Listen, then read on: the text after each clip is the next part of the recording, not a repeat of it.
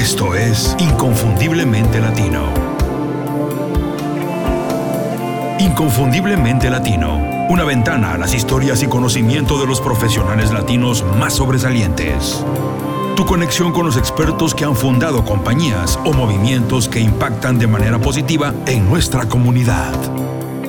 Hola, bienvenidos al programa. Soy Julio Muñiz. Gracias por escuchar el episodio de hoy. ¿Cómo vamos con esos compromisos para 2019? Sí, sí, yo sé, todavía estamos en enero, pero es importante empezar a hacer las evaluaciones de lo que estamos haciendo. ¿Cómo vamos con lo que teníamos que tener completado hasta hoy? ¿Vamos bien? ¿Vamos atrás? ¿Vamos adelante? Si no, se termina el mes, no cumplimos con lo que teníamos que hacer, se termina el trimestre y estamos detrás de los objetivos y se termina el año y nunca completamos las cosas. Bueno, es importante empezar a supervisar desde el inicio cómo vamos con los avances. Por eso es que todos los episodios publicados en el mes de enero son herramientas para facilitar las cosas y alcanzar las metas que tenemos establecidas para 2019. Si no lo han hecho, les recomiendo visitar icelatino.com, que es I de Ignacio, C de Carlos Latino, todo junto, icelatino.com y revisar los episodios anteriores, por ejemplo el episodio 169. Una guía básica de cuatro acciones que todos, absolutamente todos podemos hacer para tener días más eficientes. ¿A quién no le gusta terminar sus días y decir, terminé lo que tenía que hacer? Fueron días productivos porque terminé, no es que estuve súper ocupado, sino que terminé lo que tenía que hacer. Ojalá yo lo hubiera aprendido antes, la verdad, porque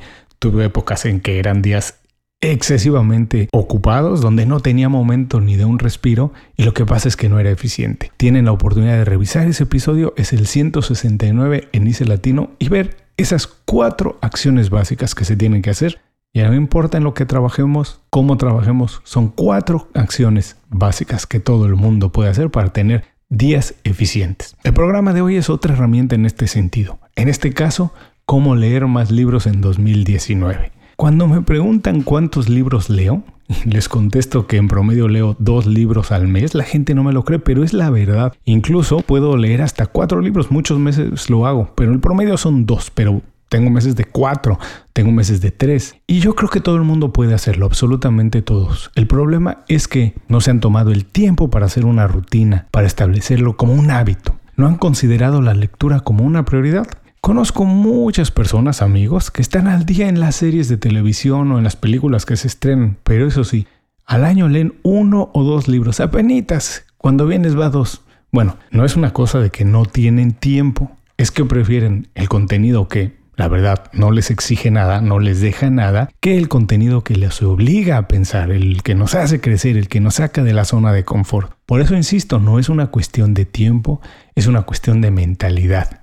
Con el episodio de hoy vamos a ayudar a cambiar eso un poco. ¿Cómo se puede establecer el hábito de la lectura? Bueno, no es muy difícil. Para mí requiere cinco pequeñas acciones. Son las que vamos a revisar en el programa de hoy. No esperemos más, vámonos para allá.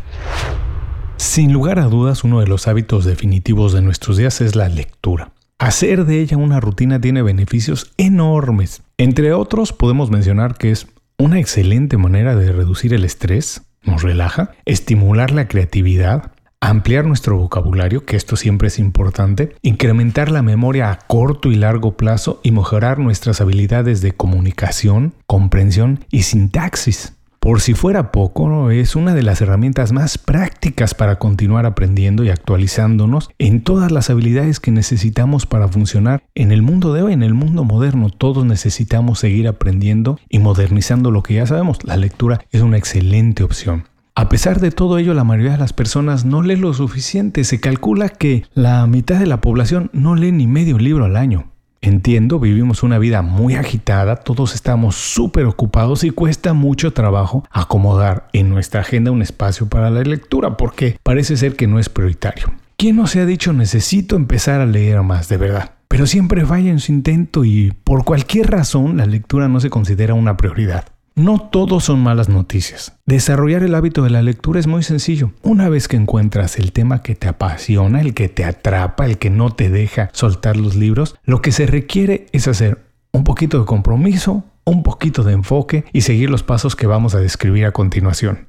Los cinco consejos para leer más en 2019 son 1. Establecer un objetivo. Bueno, ¿cuántos libros quieres leer este año? Porque la mayoría de las personas ni siquiera hace eso, no se establece un objetivo. Toma como base los libros que leíste el año pasado. No leíste ninguno, no importa, no es problema. La idea que queremos con este programa es empezar a mejorar. No te pongas un objetivo tan ambicioso que es prácticamente imposible alcanzarlo. Para alguien que no leyó nada el año pasado, establecer como meta leer digamos, cuatro libros me parece suficiente. En general, aumentar un 15 o 20% con respecto a lo leído antes me parece que es muy aceptable. Sigue detenidamente tus avances y date una recompensa cada vez que termines un libro. Por ejemplo, una cena en ese lugar especial que siempre quieres ir. Bueno, esa es una buena motivación para terminar ese libro que tienes a la mitad. Cuando termine el libro, me voy a dar la cena que quiero.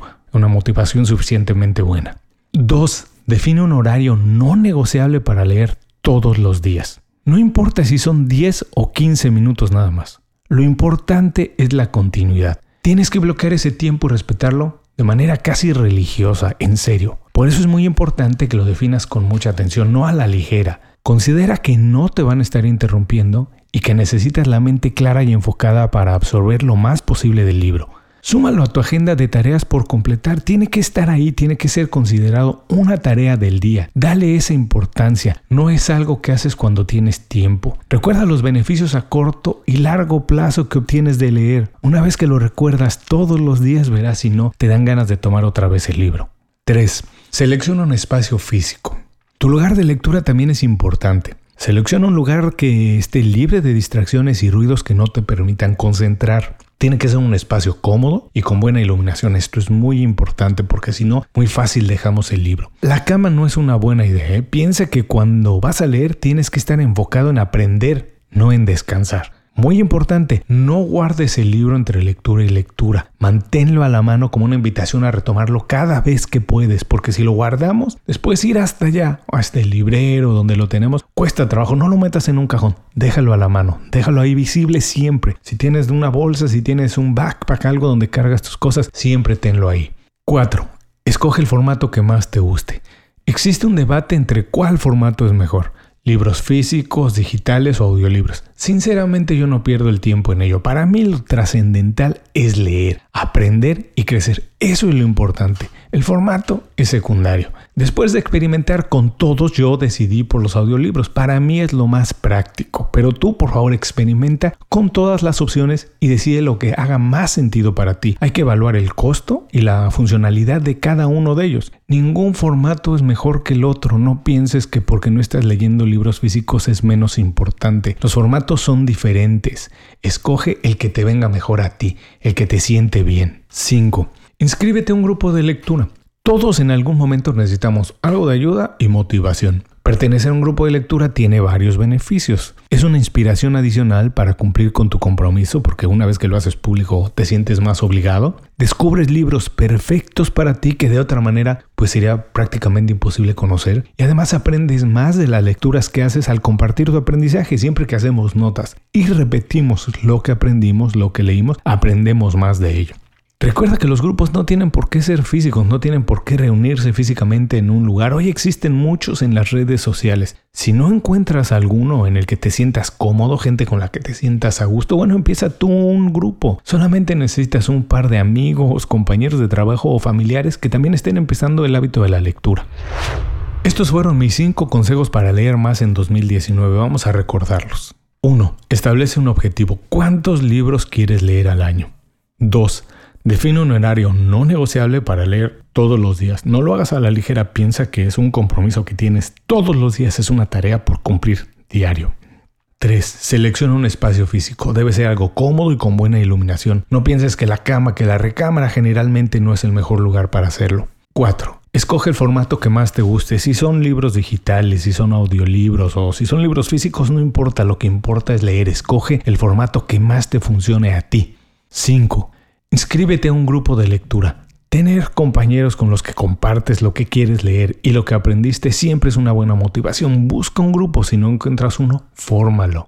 Antes de despedirme quiero recomendar un truco más que me ha ayudado mucho a desarrollar este el hábito de la lectura. Y es romper las reglas. Leer tiene que ser una actividad divertida por sobre todas las cosas. La tienes que disfrutar, tiene que ser algo que queremos hacer. Considero que esta es la mejor manera de aprender cuando es algo divertido. Desde hace algún tiempo me permito leer o escuchar, en mi caso, el final de un libro antes de empezarlo, porque si me gusta el final sé que es muy probable o es más probable que todos los capítulos me gusten. También me permito saltar de capítulo en capítulo, no voy siempre en el orden que está escrito porque algunas cosas me interesan más en determinado momento. Confieso, me gusta hacerlo, me encanta averiguar en internet más cosas sobre el autor y sobre los personajes mismos. La gente escribe cosas divertidísimas sobre los autores, sobre los personajes. Siempre darle un contexto a cualquier lectura la hace más constructiva e interesante. Inténtalo y platícame cómo te va con esto. El conocimiento es infinito. Sin importar el tema y la experiencia que tengamos en él, siempre hay espacio para aprender más. La lectura es un vehículo sensacional para hacerlo.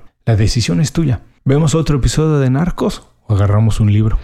Muchas gracias por escuchar el programa de hoy. Antes de despedirme quiero pedirte dos favores. Primero, si algo del programa te pareció interesante y conoces a alguien que puede beneficiarse con esta información, te pido que tomes unos segundos y compartas con esa persona el programa. Así, todos nos beneficiamos, ellos por recibir información con valor, tú por compartirla y fortalecer tu red de contactos y yo porque más personas conocen el programa. Segundo, suscribiéndote a nuestro boletín, Las 5 Razones. Una vez que te suscribes, todos los viernes recibes de manera gratuita un email con 5 ideas y recomendaciones. Es información que te ayuda a formar un estilo de vida, donde la creatividad, la libertad y el bienestar en todos sentidos son el centro de tus días. Compartir el programa y suscribirte al boletín son dos cosas muy pequeñas, pequeñas acciones que significan mucho para mí y para todo el equipo que hacemos posible el programa. Por esto muchas gracias y nos escuchamos muy pronto con más en Inconfundiblemente. Inconfundiblemente Latino es una producción de Unofficial Media. Visítanos en www.icelatino.com para trabajar con nosotros. Impulsa tu carrera profesional o tu negocio con nuestras estrategias.